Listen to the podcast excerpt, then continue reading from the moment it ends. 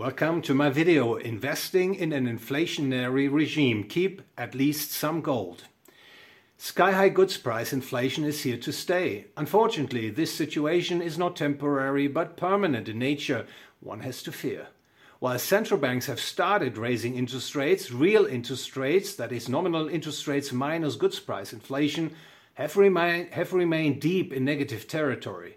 And central banks are unlikely to raise real interest rates up to levels that will put sufficient downward pressure on overall goods price inflation.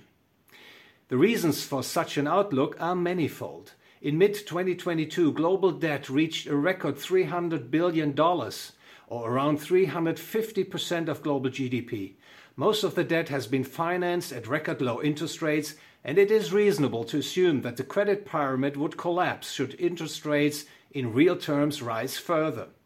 In fact, the massive debt load puts an upper limit on the interest rates central banks can impose on highly leveraged borrowers.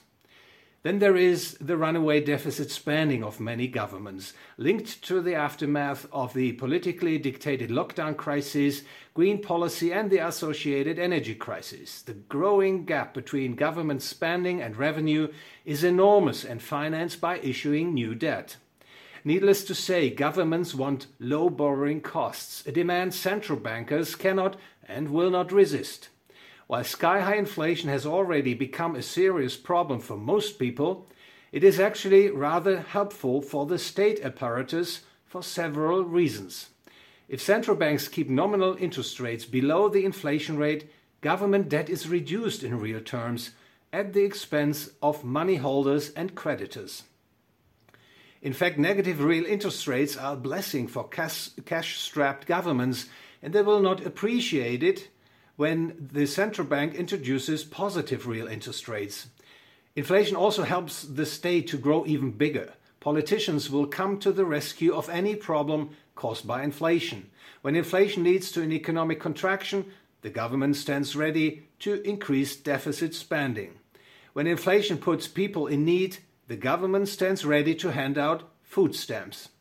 When inflation makes energy and food prices unaffordable, the government rushes to impose price ceilings. Inflation, unless it spins completely out of control, is an elixir of government expansion, which means the state grows at the expense of the freedom and liberty of the people and free enterprise. And it is very difficult to stop inflation, especially sky high inflation, once it begins. This is what makes inflation so particularly problematic. What can the investor do about it? It is fair to say that it is rather difficult to escape the effects of inflation. For instance, many businesses suffer from inflation. Inflation reduces people's purchasing power, which in turn leads to a decline in the demand for many products. That said, not all stocks will provide the investor with an inflation hedge. What is more, inflation increases the maintenance costs for real estate, which can all too easily make housing investments less attractive if rents cannot be increased accordingly. It is also worth noting that inflation typically affects different goods prices at different times and to, and to different degrees. Therefore, investing in an, in an inflationary regime becomes a rather tricky business that offers opportunity but also many risks. The obvious thing for investors to do is to minimize their cash holdings as cash will lose more and more of its value. It also makes sense to seek a broad portfolio diversification, for example, in equities, real estate, and commodities worldwide. Finally, the investor should hold physical gold and silver as part of their liquid means. The precious metals can be considered close money substitute and their purchasing power cannot be debased by central banks keeping real interest rates negative and running the electronic printing presses.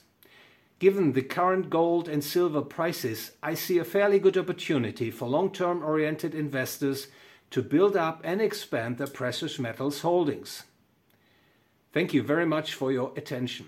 If you enjoyed the video, please like, share, and ring the bell. See you soon.